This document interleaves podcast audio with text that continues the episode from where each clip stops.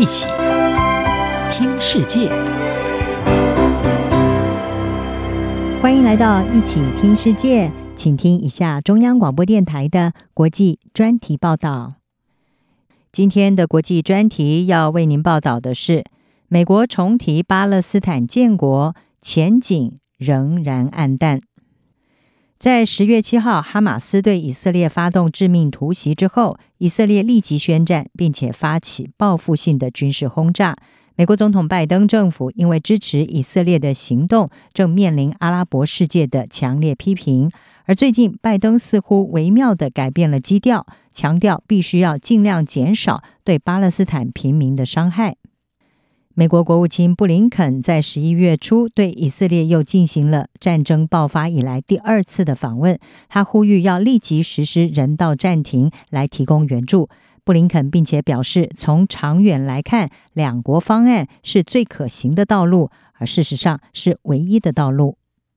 布林肯指出，这是安全犹太和民主以色列的唯一保证。巴勒斯坦人实现在自己的国家中生活，享有平等的安全、自由、机会和尊严合法权利的唯一保障，这是一劳永逸结束暴力轮回的唯一途径。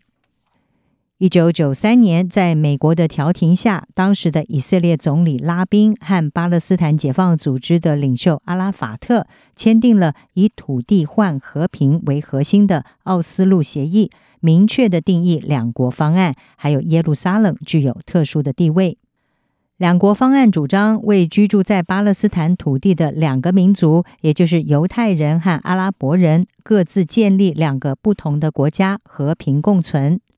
但是，奥斯陆协议已经签署几乎整整三十年，到现在还无法实现。自从十年前的美国国务卿凯瑞之后，美国并没有领导协调一致的外交努力来实现这个目标。以色列总理尼坦雅胡是坚决反对巴勒斯坦建国，他目前领导一个以色列有史以来最右翼的政府，成员大多是屯垦计划的坚定支持者。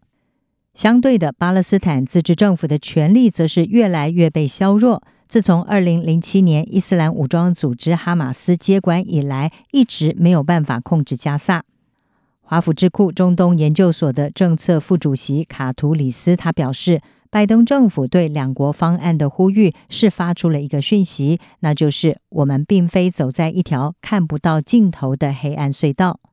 卡图里斯说，尽管这在短期内听起来不切实际，但是重要的是要继续说。哪怕只是为了向地区行为者，包括以色列、巴勒斯坦人，尤其是对我们的一些阿拉伯伙伴传递讯息，那就是我们正重新致力于某种前景，至少是建构另一种未来。哈马斯武装分子在十月七号的突袭行动，以色列官员宣称造成了有一千两百多人死亡，其中大部分是平民。哈马斯控制的加萨卫生部则是表示，以色列对加萨的持续炮轰已经导致超过一万人丧生，而这当中许多都是妇孺。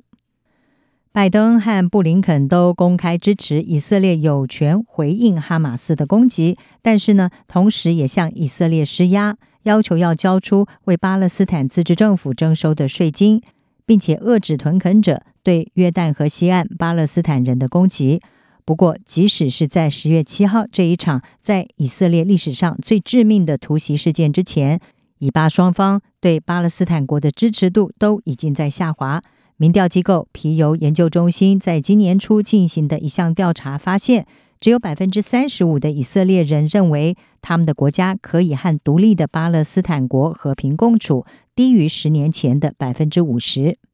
民意调查显示，巴勒斯坦人也出现类似的下滑。在战争爆发之前几个星期，尼坦雅胡是在联合国发表了谈话。他说呢，把两国方案的外交要视为过去。他表示，未来是以色列和阿拉伯国家的正常化。而如今，两国方案的前景可以说是更加的黯淡。在十月七号的战争爆发之后，华府智库战略及国际研究中心的资深分析师科德斯曼他发表了一篇文章，他是说。每一次为两国方案而进行认真的和平努力，都会导致新的暴力或者是紧张局势。科德斯曼写道：“最近的战争显示，两国方案或许没有完全死亡，但是已经非常接近死亡，以至于恢复两国方案的努力可能只不过是僵尸外交行为。不过，中东研究所的卡图里斯则是质疑还能有什么其他替代的方案。他并且怀疑以色列人和巴勒斯坦人可以生活在同一个国家的未来。他说：“尽管两国方案对某些人来说听起来像是空想，但是它却是一系列选项当中最切合现实的。”以上专题由杨明娟编辑，海清清播报。谢谢你的收听。